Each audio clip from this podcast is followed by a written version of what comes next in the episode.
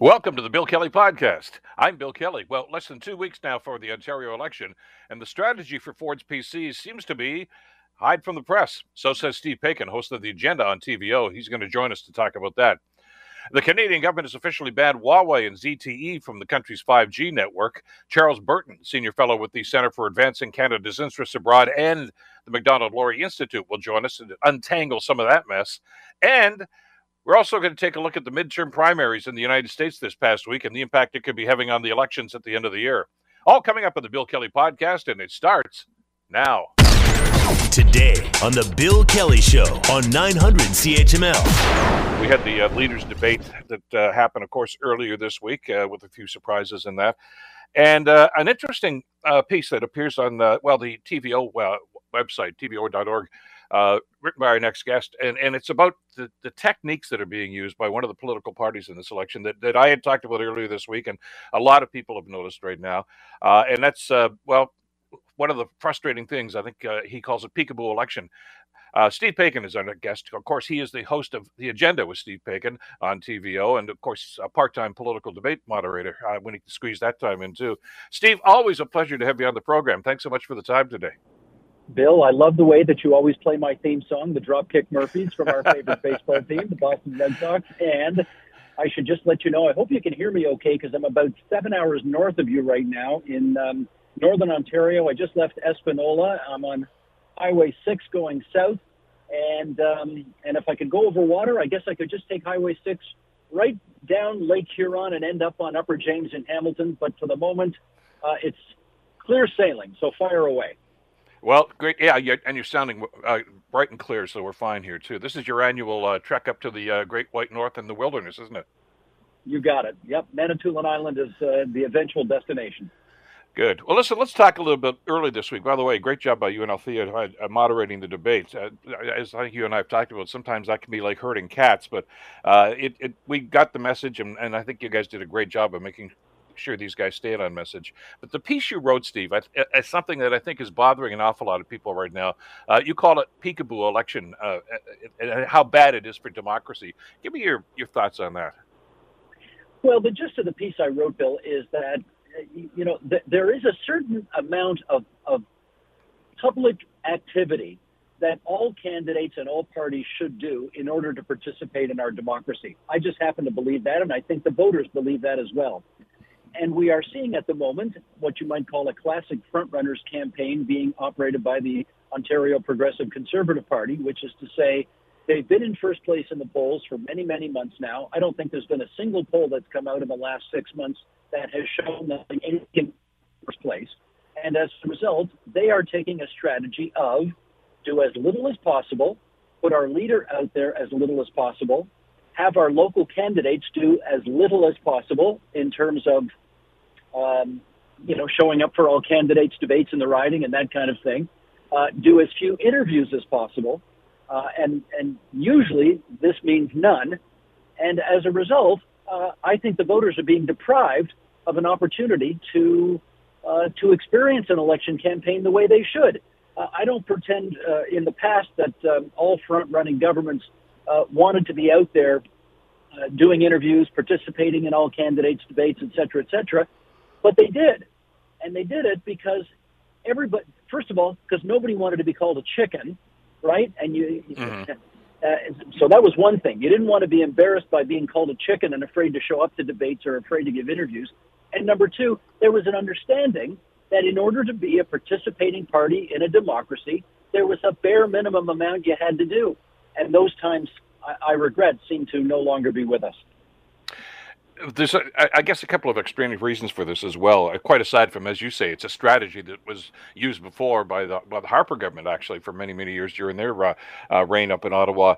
Uh, but uh, what else has developed, I guess, Steve, in the last uh, few years, especially, is is an enormous uh, distrust and distaste of the media. You know, fake news, fake news. We're not putting our people out there because they're just going to go. They're going to play gotcha with our, our candidates, uh, and I don't think there's any substance to that. But I mean, you know, you keep repeating that narrative, and all of a sudden, people start to believe it and say, "Yeah, that's a smart strategy. Stay away from those people." Yes, and I think it's an unfortunate development. Um, I have a certain understanding, and you mentioned Stephen Harper, and it is true. uh, when Stephen Harper was prime minister. And ironically enough, the guy who used to run Stephen Harper's campaigns is now running Doug Ford's campaigns. That's Kory Teneycke. He's taking the same strategy today that he did with Stephen Harper. But you may remember Mr. Harper used to do press conferences during election campaigns. He'd take five questions, and that was it. And then he was out of there. And Mr. Ford, I won't say he's that bad. Mr. Ford does usually does an event every day. He was in Hamilton, as you know, just the other day. He usually yep. does an event every day, and and then he'll take roughly ten minutes of questions from journalists, and then that's it. He's out. Stephen Del Duca, conversely, for the Liberals, uh, will take. Uh, I know the day his platform dropped, he took questions for 70 minutes. And not only, you know, how we've got into this unfortunate habit of COVID protocols where it's been one question, one follow up to journalists. Well, mm-hmm. Del Duca is now in a position where he's letting journalists ask as many follow ups as they want. I think this is good for democracy. Uh, Andrea Horwath is the same. She's also, when she does her events, uh, and obviously we wish her well dealing with the COVID she's dealing with right now. Uh, when she does her events, she takes multiple questions for uh, for half an hour, 40 minutes, whatever, from journalists as well. I can tell you, Harper wasn't the guy who invented this. The first guy who did this, in my recollection, was Pierre Trudeau 40 years ago, 40 plus years ago, uh, when he came back out of retirement. Remember, he retired in 19, after losing that 1979 election to Joe Clark. He mm-hmm. came back out of retirement, and the Liberals did a real peekaboo campaign back then. They wouldn't let Mr. Trudeau uh, do press conferences. He wasn't doing interviews, and he peekabooed his way all the way to the 1980 majority government. So, uh, you, you know, this is not me picking on Tories. This is me picking on people who I don't think have the voters' interests at heart. They have their own interests at heart. And as you say, as much as, as we may, you know, be frustrated by this, uh, it does work. Uh, it, it worked for, for Pat, it worked for Harper, and it's worked for other politicians as well. Well, hang on, Bill. I'm going to say it can work, but it doesn't always work. And I remember in 1985, and I bet you do too, Bill Davis had retired. Frank Miller took over as leader of the PC Party of Ontario with a 25 point lead over his competition, which at the time was David Peterson and Bob Rae. And Mr. Miller made the very incorrect, as it turns out, decision that he didn't want to do a leaders debate, that he was going to sit on his big lead and he wouldn't take the risk. He was given that advice by his people. And, you know, Mr. Miller should have rejected the advice because in not doing the leaders debate and doing that year's version of the Peekaboo campaign, the public had got to a point where there was an expectation that their leaders would do a, a debate. And when Mr. Miller refused to, his numbers started to fall. And they did the same kind of peekaboo campaign. You know, the liberals and New Democrats were out there doing three, four, and five events a day. Mr. Miller would do one event a day, not much media availability. And eventually the wheels came off the wagon. And as we know, the Tory, 42 year long Tory dynasty therefore ended. So, yes, it works, but sometimes you can just piss off the, voters a little bit too much by doing that, and they'll take out their revenge on you. Are the voters even paying attention? I mean, a lot of the polls I've read over the last couple of weeks, Steve, as you say, it's it's consistently been a, a significant lead. Uh, you know, maybe the worst case scenario is a comfortable lead uh, for Ford and, and the PCs. Uh, but I, am getting the sense that a lot of us are just not engaged. I don't know. I'm not going to say it's because of the playoffs or anything. I, traditionally, it, it's usually the last two weeks of the campaign that people usually perk up and say, "What's going on here?" Yeah, I, I think there is actually a, a, a huge uptick in, in engagement right now, and I base that on the fact that uh, you're absolutely right. First couple of weeks of any election campaign, the voters are not particularly engaged. But then usually something happens about halfway through, and you can usually time it to the leaders' debate. Usually, yeah. people start to say when the leaders' debate happens, okay, I've ignored this campaign for now, but I guess I can take an hour and a half out of my life and watch this leaders' debate and the issues are. It'll give me some sense of the leaders that are on offer, and uh, and that's when my engagement will pick up. And that happened, Bill. We have the numbers in. Two million people watched that leaders debate, which is a great number. Uh, it's a very large number. You know, the the debate was shown uh, on numerous television stations. Uh, the two million is just the TV number. It doesn't include radio. It doesn't include online. So we know that more than 2 million people, uh, if you take all platforms into account, watch this debate. And that shows a level of civic engagement that's very encouraging. And as you point out off the top, with less than two weeks to go, uh, I think we're going to see more people paying attention. Now, that doesn't mean the polls will move. people may be content with where things are at, but at least they're engaged and starting to think about the issues and the leaders a lot more. But on that point, uh, you know, now that they're into the home stretch, uh, we got the the news as you just mentioned. Uh, Andrea Horwath and Mike Schreiner are both testing positive. Uh, how's that going to? I thought Schreiner had a very good outing in the, in the debate. He did very well. Uh, Andrea Horwath still, ha, you know, they're the official opposition, at least when the, the, legislature was dissolved, and she obviously has ambitions of overtaking Ford and becoming the premier of this province. Uh, they're pretty much on the sidelines during this home stretch. How's that going to impact the election? Well, they're on the sidelines, but they're not. I mean, yeah. on the one hand, they are doing events virtually, but on the other hand, I mean, as anybody who's done Zoom calls over the last two years will know, it's not the same. And in terms of trying to make that connection and make that impact with the voters, uh, I'm sorry, you, you can have a great campaign event, but when you're piping in your leader via Zoom, as unfortunately Ms. Horwath and Mr. Schreiner are having to do uh, the last couple of days, and who knows how many days into the future, depending on how long their period of isolation is going to last. That just doesn't. I mean, it's just not the same. And I can think, um, you know, we're talking about a, a Hamilton-based leader right now on a Hamilton radio station. So let me focus on Andrea Horwath here. Sure. She had plans to go up to Sault Ste. Marie yesterday, and and and she couldn't go, and that is a real hardship for her campaign because let's remember the Conservatives won Sault Ste. Marie four years ago by I think about 400 votes. And you, you, I mean, you know that the NDP had that at the beginning of the campaign, had that riding targeted as a possible pickup for them.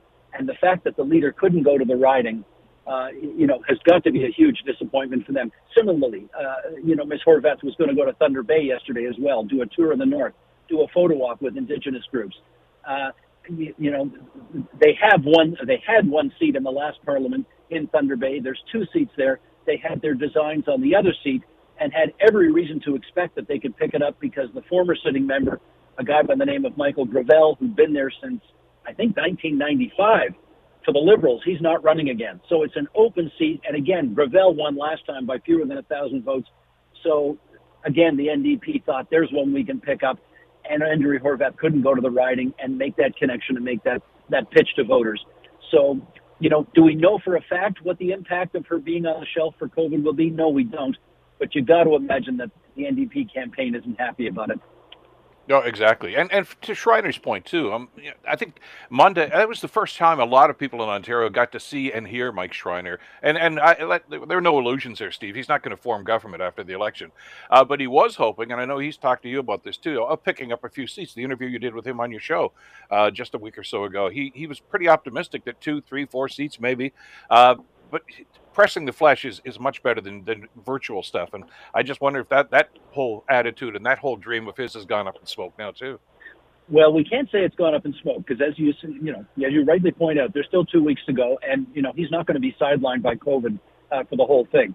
Uh, if he's, I guess, if I can put it this way, if he's fortunate enough to get the Omicron variant, that'll be sniffles for for you know two or three days, and then he'll be able to get back out there. But you're absolutely right. Uh, I think he's pretty safe in Guelph to retake the seat that he won yeah. last time for the first time. But he, he, I mean, he said this in the leaders' debate. He said, you know, my candidate, my deputy leader, Dianne Saxe, is running in University Rosedale. Give her a look. Uh, Matt Richter is running for the Green Party, excuse me, in uh, Parry Sound, Muskoka. And for the first time ever, the Ontario Secondary School Teachers Federation endorsed a Green candidate. Uh, the OSSTF endorsed both Schreiner in Guelph and Richter in Parry Sound, Muskoka. So you know that Mr. Schreiner was feeling that he had a lot of wind in his sails uh, in terms of uh, those two seats, and maybe University Rosedale is a third. And yes, unfortunately, um, now, fortunately for him, he actually managed to get a trip into Parry Sound, Muskoka. I think the day before, uh, the, the day before uh, he came down with COVID. So he, he potentially got some good work done there for his campaign. Uh, but again, you're right. Being on the sidelines for the next three days isn't going to help. Well, it's uh, going to be fascinating. The home stretch is, uh, is when, as you say, people start paying attention and, and the big push is on.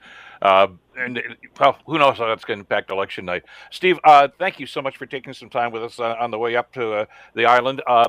enjoy the holiday. You've earned it. It's been a, a really busy few weeks for you and uh, we always participate as much as we can, but we always want to see what the, what's happening. And you are the guy, uh, whether it's debates or the interviews with the leaders that you've had over the last little while, that shed some light on it, and especially since some of them don't show up for debates, as you mentioned in the piece. By the way, if they want to read that, uh, you can go to the webpage there at uh, uh, www.tvo.org slash article, and it's uh, right there for you. Thanks again, Steve. Have a happy holiday, and we'll talk to you again soon. Back at you, Bill. Many thanks, and great to talk to you. Take care. Steve Paikin, of course, from uh, TVO and the host of The Agenda. The Bill Kelly Show, weekdays from 9 to noon on 900 CHML. Canada has formally banned uh, China's Huawei and ZTE from 5G network technology in this country. Uh, and like I say, there's a number of factors that are, are coming into play here, and uh, a number of concerns about the ramifications of this decision, uh, especially the reaction from uh, the Chinese government. Joining us to talk about this is Charles Burton. Charles is a senior fellow with the Center for Advancing Canada's Interests Abroad at the Macdonald Laurier Institute. Uh, Charles, a pleasure to have you back on the program. Thanks so much for the time today. Good morning. Let me ask you right up front, uh, without trying to sound too flippant, what took them so long? Uh, there, there seemed to be a sense of inevitability to this. Well, I think uh, certainly the public felt that it was a very bad idea to have a, a Chinese military associated company uh, controlling Canada's 5G technology. You know that that kind of technology is is really pervasive. We're talking about autonomous vehicles. We're talking about remote surgeries. You know, we're talking about control of water and electricity through this uh, remarkable uh, new technology. Um, the government seems to to have a lot of um, uh, sympathy with the concerns of of China and Canada, and I think that there are a number of politicians who uh, may have some conflict of interest. You you remember when uh, uh Mr. Charest was speaking uh, on yeah. behalf of Huawei, and then we found out that.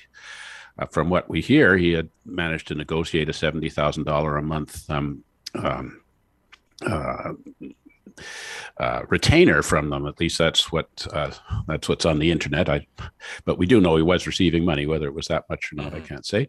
So you know there was a reluctance, but uh, the two things have happened. I mean, one is that uh, that the Chinese government backed off on their um, refusal to take Canadian canola seeds, an important agricultural commodity export to China. Uh, they've made up a, a, false claim that our canola seeds in the dockage, the non seed portion, contained contaminants and therefore were unacceptable for import. But of course, our other canola seed customers thought that we had a fine product with no problems. It was just about to come up before a, a WTO arbitration that China would have lost, so they you know they backed off and the canola seeds thing was settled. The other is of course that we're getting a better notion of the nature of the chinese regime because of their uh, support for russia in in ukraine. And i think that this is causing us to realize that we can't have trusting relations with a regime like china. And so we we have started uh, in the last budget to to try and reduce our dependence on uh, critical minerals from Chinese controlled sources so that they can't use economic coercion over us with regard to you know high tech that requires those critical minerals.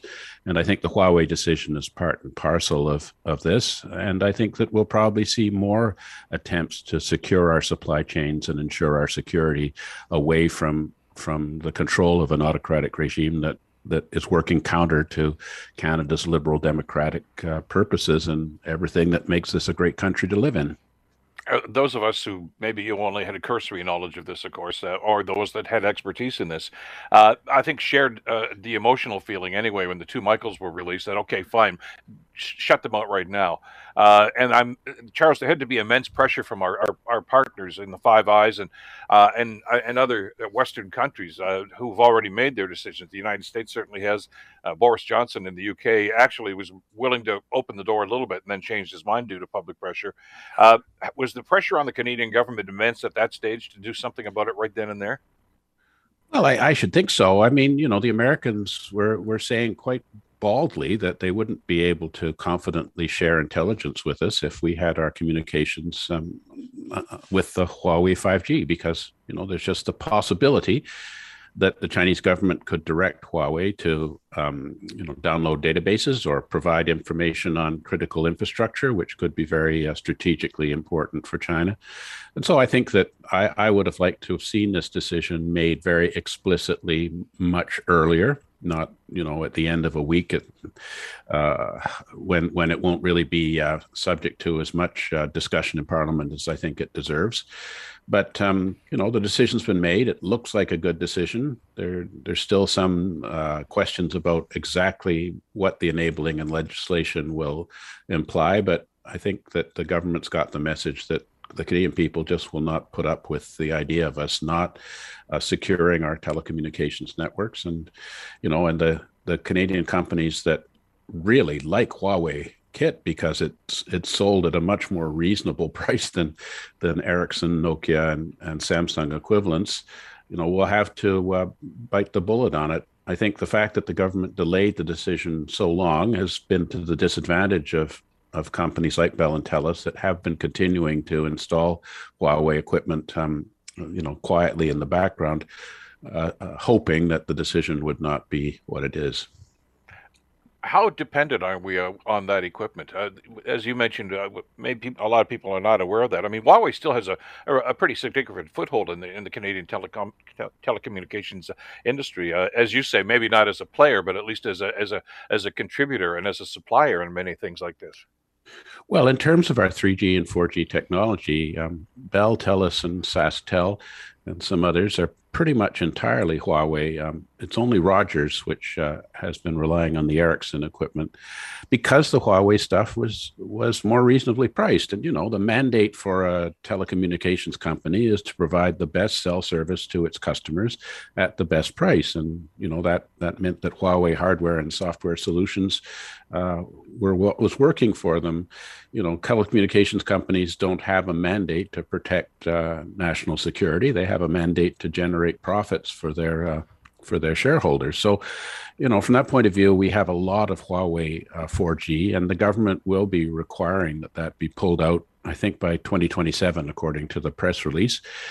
Um, right now, there is some um, 5G which is put on top of the Huawei 4G, but but there's no standalone 5G which is Huawei in Canada at this time.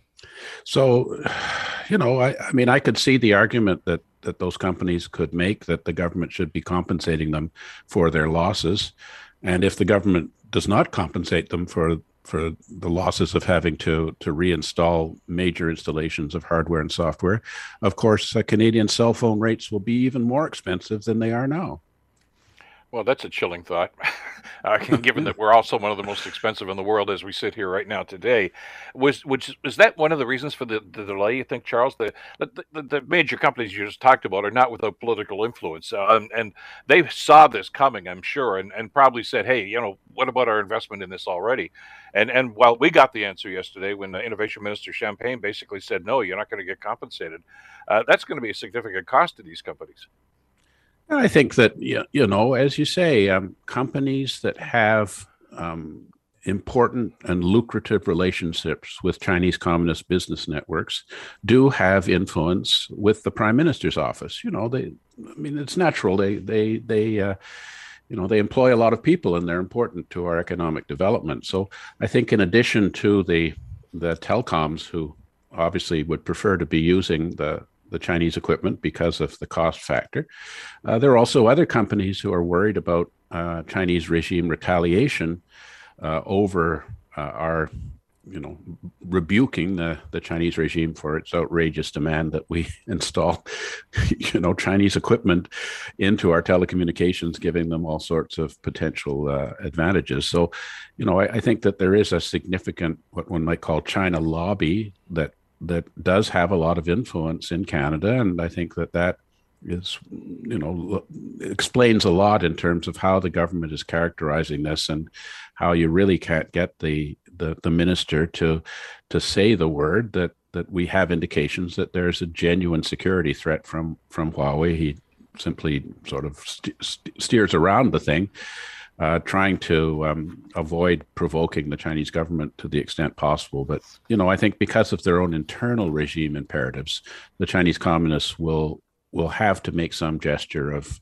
of um, retaliation or economic coercion, I don't think there's any possibility of reversing the decision. But um, you know, they, they they they want Canada to be in its in our subordinate place and to understand that if we don't do what the Chinese communists want, it's going to cost us. And I think, you know, in terms of the larger question that I talked about earlier, we really have to get ourselves out of uh, situations where we are subject to economic coercion by that regime. We need to we need to have different supply chains that uh, don't give the, that regime the opportunity to try and and punish us economically if we don't do what they want politically what can we expect? And I guess we're crystal balling just a little bit here, Charles. I, I, there can be trade sanctions. There can be, as I say, canola oil uh, embargoes, all sorts of things that can go on. Uh, but there could be a human cost. There's still a lot of Canadians working over in mainland China in various capacities. And uh, the last time our government made a decision that they didn't like, the two Michaels were, were the victims of that. And that, that went on for a thousand days.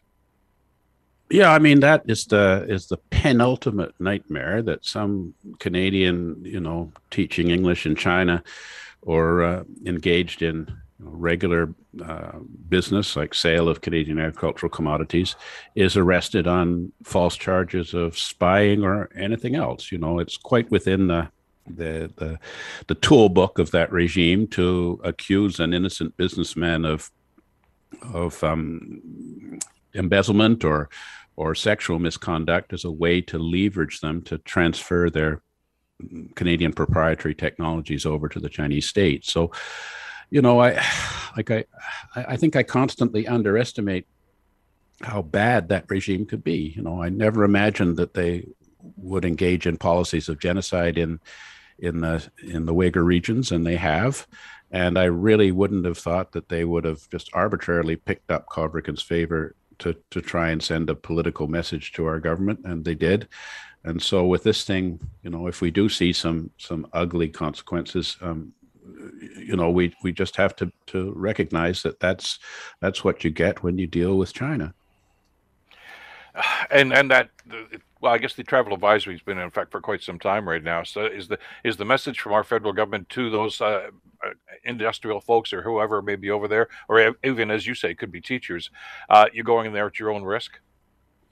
Well, I think that it's pretty clear that you know if you're going to do business in China, you have to factor in the possibility of these sorts of consequences, whether it's uh, you know that your your chief executive uh, gets arrested or or is subject to some sort of honeypot scheme or that they will arbitrarily impose taxes and regulations to try and and cause you to transfer your your technology and intellectual property over to them you know that's it's just a pattern that that occurs. So if you go in into that country you have to uh, you have to recognize that there are risks in going there that wouldn't exist in going into other countries. But you know the the the larger issue is, of course, an enormous number of Canadians of ethnic Chinese origin have family there, and can be subject to coercion by by the regime threatening their family if they don't cooperate in espionage or whatever, and who want to go to China to to visit family. And if the Chinese regime cuts off that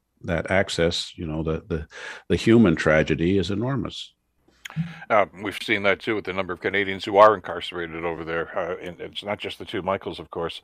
Uh, mm-hmm. yet, even yesterday, in their reaction, though, Charles, to the Canadian decision, uh, there was once again the, the, assertion by the Chinese officials that, uh, look, this whole idea about our, uh, security being in, in, in peril is, is baseless. we don't do that sort of thing. But do they not have a national intelligence law in China that basically says if the government comes to a company and says we need that information, uh, they have to give it to them? They are required by law to do so. Yeah, I mean, you know, before they had the law, one understood that this was the case. That you know, it's like uh, it's like the mafia. You know, they make you an offer that you can't refuse, mm. and so people being uh, subject to different forms of coercion or blackmail to uh, to to satisfy Chinese demands to take advantage of their position and provide you know technologies, military technologies developed in Canada to China or other stuff like that has been you know well known for a long time. Now, a couple of years ago, they actually enacted a law where they codified that, which requires all Chinese citizens to to cooperate with the Chinese um, intelligence. Um, and security agencies if asked to which would mean that Huawei would be subject to that kind of um, um, uh, threat. And, you know, this is, uh, uh, you know, it's pretty bad for everybody uh, of Chinese nationality, whether they're in China or in Canada. And I think that the Chinese government often regards Canadians of Chinese ethnic origin, even if they are Canadian passport holders and are Canadian citizens, as also subject to this kind of demand.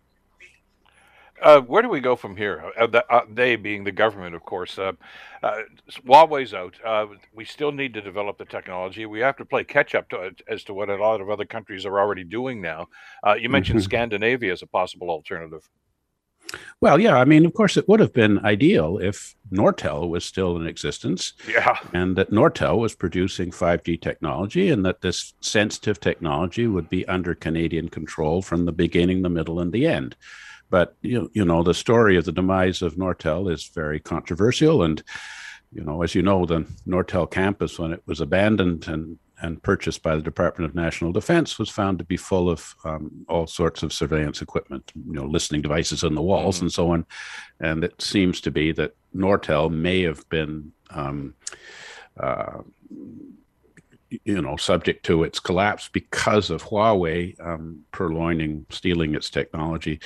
I think that you know, at least with the Scandinavian countries, they are they are nations with whom we have uh, sh- some sharing of intelligence and a and a degree of trust and confidence that that they will not be misusing this technology to serve um, uh, insidious uh, espionage purposes. But you know, the, the best way to ensure that that foreigners are not getting our databases and critical information about our, our infrastructure is to have Canadian companies handling it. Uh, which would be the ultimate goal. Uh, the other one too, of course, is to increase our our, our security presence. Uh, I talked to many CSIS agents or former CSIS agents, of course, and uh, they they are all unanimously of the opinion, of course, that the Canadian government does not invest in uh, technology and in surveillance technology, or even more so, defense of that kind of technology, uh, to the point that they had. Uh, we're very reliant on the Five Eyes to get information about sometimes about what's going on in our country, but we get that information from other members of the Five Eyes. Yeah, I mean, we're a net consumer of intelligence, yeah. which makes it all the more significant that if the Americans carried through on their on their threat to to ease us out if we use Huawei technology, that uh, that we would really have issues at the border and elsewhere. But I mean, it's already happening. You know, they there's a an Australia, UK, US um, consortium with regard to the Indo-Pacific. Uh, you know, last I looked, uh, Canada is an Asia Pacific nation. Britain is not. Um, you know, Canada is uh, at some points closer to to to China than Australia is, but uh, it seems that there's a lack of trust and confidence in Canada as a reliable ally in uh, in meeting the China challenge. And similarly with the Quad, you know, that's Australia, um, uh, U.S., Japan, South Korea. There's no Canada there. Uh, you know, I think that that it's really time for us to to face the facts that we just are not pulling our weight and we're not taking this seriously enough, and that the Canada's national interest and our security and sovereignty suffer as a result. And it's time for us to to you know reset, allocate those resources to CSIS, the RCMP, and DND uh, NCSE, and um, you know try and and make up for well what really amounts to decades of lost time in terms of of doing the right thing and protecting our our nation from malign uh, external forces. Well, and those discussions are already ongoing, aren't they? I mean, we've heard rumblings from Washington about uh, Canada's uh, lack of interest, I guess, in being a, a, more solid partner with the northern regions. Uh, you know, the former president, of course, made a lot of noise about that. But the discussions about what's happening in, in the Asia Pacific area are ongoing as well, and uh, at least maybe in diplomatic channels, if not overtly. Yeah, I mean, I think that uh, you know the thing is that we have to actually commit, and so you know, talking is fine. And I think at one stage, our minister uh, Joly said that Canada's strength is as a convening power, but what we really need to be is a strength, you know, particularly up in the north with icebreakers and submarines, and that takes a lot of investment. But you know, if Canada wants to be serious about defending the North against the Russian and Chinese threat, then we have to establish a credible presence there, and that means deep water port and and the other um, things that that that say to the world that this is Canadian sovereign territory. Right now, the Russians are claiming that all of the resources under the Canadian continental shelf belong to Russia, and I think we have to in a substantive way make it clear to them that that is nonsense that you know if it's under the mm-hmm. canadian continental shelf under international law that is canadian uh, those are canadian resources and we will defend them charles always a pleasure to have you on the program to get your perspective thanks so much for the time today have a good morning you too charles burton of course from the macdonald laurier institute you're listening to the Bill Kelly Show podcast on 900 CHML. Very important topic to talk about. We already know, of course, about the massacre that occurred in Buffalo a few days ago, and of course, uh, President Biden uh, was there a few days ago to offer his uh, his uh, condolences to what was going on. But is that all that's going to happen? Well, our next guest can talk about this. Uh, Brian Karem is a, a, political commentator for CNN, a columnist for Salon.com, and the, the Washington Diplomat, host of the podcast called Just Ask the Question. I got some questions about that question, too. Uh, and uh, always a welcome guest. He's also the author of the book, of course, Free the Press The Death of American Journalism and How to Revive It. And uh, that's available right now, of course, by uh, Prometheus Books. Brian, pleasure to have you back on the program. Hope you're doing well these days. Doing well. How about yourself? Are you doing good? Excellent. Excellent. A little bothered by this. You know, we were only about uh, 35, 40 miles away from Buffalo, and I, my family there spent a lot of time there, and it's it's just mind-boggling and almost surreal to see what's gone on there in the last little while. Uh, but well, you write about yeah. that in the in the piece in Salon. I wanted to ask you about that before we get into the political situation with the primaries and everything, because it's a, a very poignant piece. Uh, your latest uh, uh, uh contribution to Salon.com. Uh, Biden calls out domestic terrorism. That's important, but is it enough to shift the narrative? Um, and you, you reference a little bit of the history here, and sadly, there is a long history of mass shootings in the United States. Uh, lots of thoughts and prayers, but not a whole lot of action. No, very little action. And like I said, you know, what's really sad about it, I said it in the pieces. I felt safer in Ukraine during the middle of a war than I do in some uh, public areas in the United States. Um, the, you know, they're in the middle of a war and they have fewer mass shootings than we have in the United States on any given day. I don't think a week has gone by in the U.S uh, without a mass shooting, and I, I would venture to say a decade. Um, well, and the, it, I, I, don't want to say one stood out more than any else, but the one that really I think scared the hell out of me and a lot of other people was the Las Vegas shooting from a few years ago. Uh, I don't. I've only been to Vegas twice, not one of my favorite cities, but anytime you go there, there's about there's about eight million people on the main drag there, and some guy in a high rise just starts opening fire on the crowd, and and it was terrible. It's the worst mass shooting, course, in the history of the United States, and there was little to nothing by the Trump administration. They didn't even barely acknowledge it, let alone uh, suggest that maybe gun control should be a discussion or something like this. There just seems to be a, a blind spot when it comes to to the work that needs to be done here, and and and tying that to to a political will to get something done. Well, there is no political will to get something done. I don't know if you remember the shooting that occurred uh, where uh, congressmen and senators were practicing uh, baseball and yeah and yeah. Uh, a GOP representative got shot. He shall remain nameless, but he's still come out afterwards. Uh, I won't mention his name, uh, but he, you know, they, they still won't do anything about it, and they got shot. Whose pocket are you in, and how deep are you in that pocket that you cannot acknowledge the simple fact that we have a problem in this country?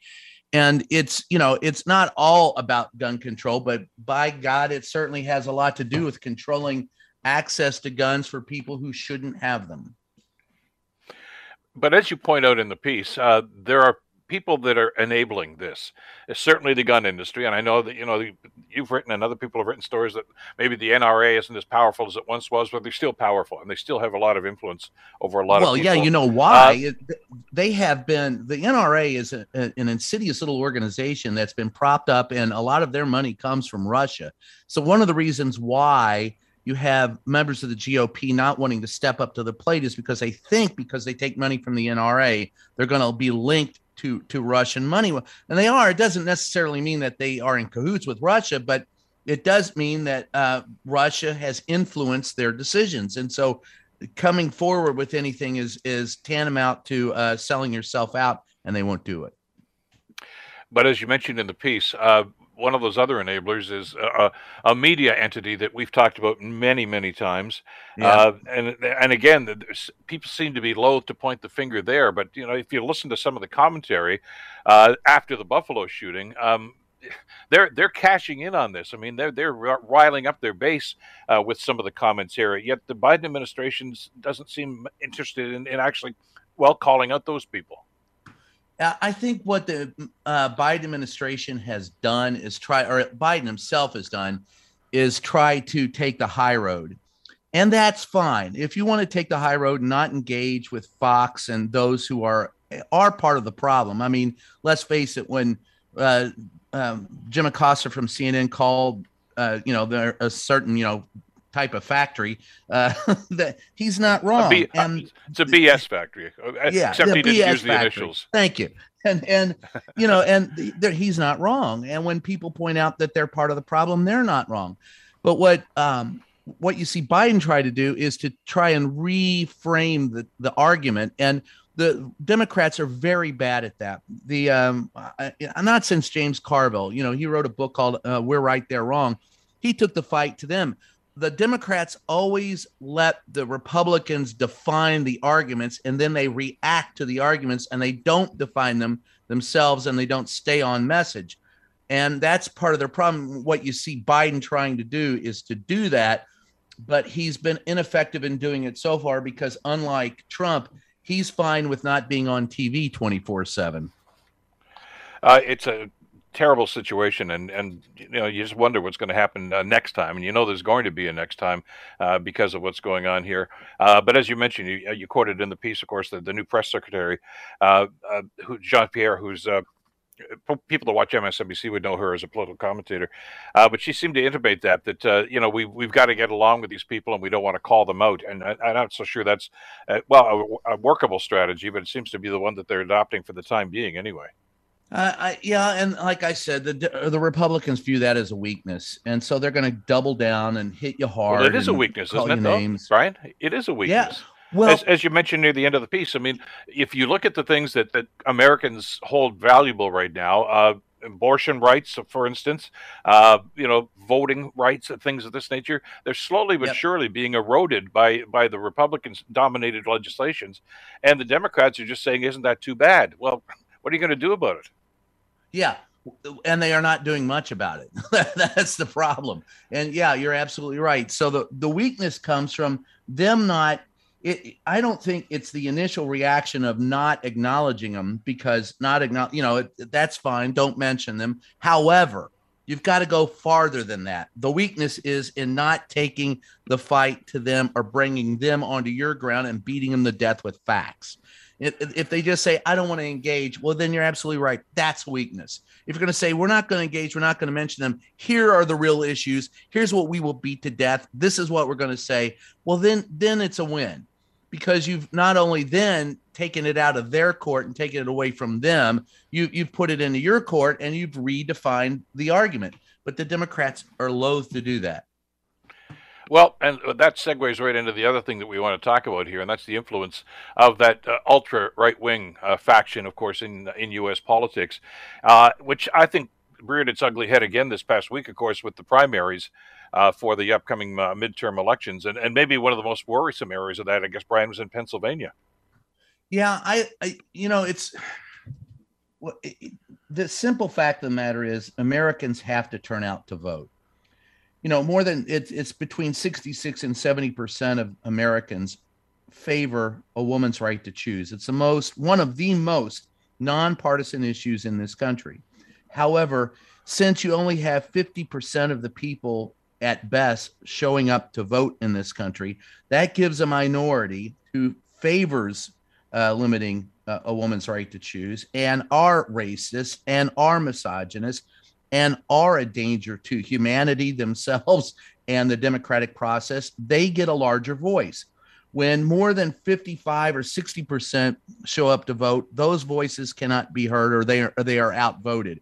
If 70% of the people showed up to vote, the Republican Party would almost surely cease to exist. The problem in this country is people are not involved in the process. We do a lot of griping, but we don't do a lot of action. And that has to change. And it's up to us to to get off our butts and go vote and and to be involved in the process. It was Thomas Jefferson who said, you know, the price of liberty is eternal vigilance people today are lulled into a, a, a, somnambulance by you know they're they're worried about getting their kids to soccer practice and to school and they got to make the you know go to grocery store and they got to make sure this and they got to make sure and, and so they're taken out of the political process and they don't get involved. And until we do get involved these will be continuing problems well, and you get the result like you did in Pennsylvania, where uh, yeah. you know one of the biggest Trump advocates and acolytes, of course, uh, Doug Mastriano, uh, gets the uh, the GOP gubernatorial nod in the primaries. This this guy job. was one of the big. He was one of the loudest f- fighters, of course. Pennsylvania was the last battleground uh, course, in the U.S. election. You know, they finally won that court challenge, and that officially put Biden over the top uh, with the the presidency. Uh, but this guy was he was a, a denier right from the get go that it was a false election. Uh, he I understand he was actually seen at the Capitol on January 6th too. He was right in the middle of that stuff too. Uh, and and boy, you couldn't have a more strong voice here for, to, to advocate for the Trumpian, uh, Trumpian philosophy that's going on right here. I, uh, we knew of this guy before, Brian, but you thought, oh, he's never going to get past state senator. Well, who knows now? Well, yeah, and that's what they said about Trump. We knew who he was, and it was like, oh, nobody will ever vote this guy in. And and of course we did because people didn't show up to vote. And when they got all it took was what 57% of the people showing up to vote in the last election to get rid of Donald Trump. Imagine what would happen if we had a real voter turnout, 70%. It's hard in this country to, you know, we live by majority rule, but if the majority don't come out and vote, then the, the, the minority rules, the, the well motivated minority rules. And most of the time, the well motivated minority are the extremists. And if the extremists are allowed to rule, we're all boned what's there's some speculation, I guess, depending on which pundit you're you're reading or listening to at any given time, uh, that suggests that Trump's influence over the Republican Party is starting to wane. I, I don't know that we saw evidence of that uh, this past Tuesday. I don't know if you'll see evidence. Look, Trump's influence on the Republican Party has to do with money and ability to be seen. And with your and when you know if you're with him, he will promote you you're going to be seen with him. your uh, profile is uh, raised extraordinarily, uh, as in Pennsylvania. But the simple fact of the matter is, is I don't believe he's ever going to run for reelection. I think he's grifting. I, I, think he's much happier just taking people's money. Not a day goes by that I don't get an email from him asking me to buy a shirt, a hat, a a t-shirt, a mask, uh, you know, uh, an ornament, a tree limb, you name it, he's out there selling it, and he's doing that to make money. And all these people are are hooked into him because they see a, a an avenue to a higher profile. Now, when he doesn't run, and or if something else happens to him, then we'll see where the Republican Party goes. Uh, a lot of people say it's DeSantis who will take over, and that uh, Trump will be a kingmaker and just give DeSantis and go, here's the ring, run with it. It remains to be seen, but all of those people are merely with Trump because it's a it's a means and an ends to money and and having a higher profile. I don't think any of them really like the guy. I've never met I've never met anyone, even his closest compadres, even his you know the closest colleagues in the stew with him nobody likes this guy, but it doesn't mean they won't attach themselves to him because they're in it for the same narcissistic reasons that Trump is. Well, especially if, if you you know have a long memory, and I know you certainly do in, in the political realm. Uh, when he was just running in the primaries way back when, uh, you know, Ted Cruz, uh, Lindsey Graham, uh, Mitch McConnell, the list is, goes on and on, all said this guy's an idiot. Don't pay any attention to him. But of course, as soon as he won the darn thing and became the nominee, uh, you know, they bow at his feet. Yeah, because there isn't anyone in the Republican Party, and there's very few people in politics in general that have any backbone sad, sad situation and uh, evolving situation, of course, because it, well, I, I, get it. I know, I know. Uh, read BrianSteffensalon.com and buy the book for heaven's sakes. It's a, it's a fabulous book that will give you perspective. Uh, you, you, can't understand what's happening now if you don't know where they came from. And Brian, you do a great job outlining that whole argument, of course, in the book. Uh, thanks again for the time today. Good luck with the book. Uh, and uh, we'll talk again soon, I hope. Sounds good. Yeah, anytime. You betcha. Take care. Brian J. Karem, of course, uh, from CNN and uh, Salon.com, and of course, uh, political commentator that you'll catch on most of the networks. The Bill Kelly Show, weekdays from 9 to noon on 900 CHML. The Bill Kelly Podcast is available on Apple Podcast, Google Podcast, or wherever you get your podcasts from. You can also listen to The Bill Kelly Show weekdays from 9 till noon on 900 CHML. I'm Bill Kelly. Thanks again for listening. And don't forget to subscribe to the podcast. It's free, so you never miss an episode. And make sure that you rate and review.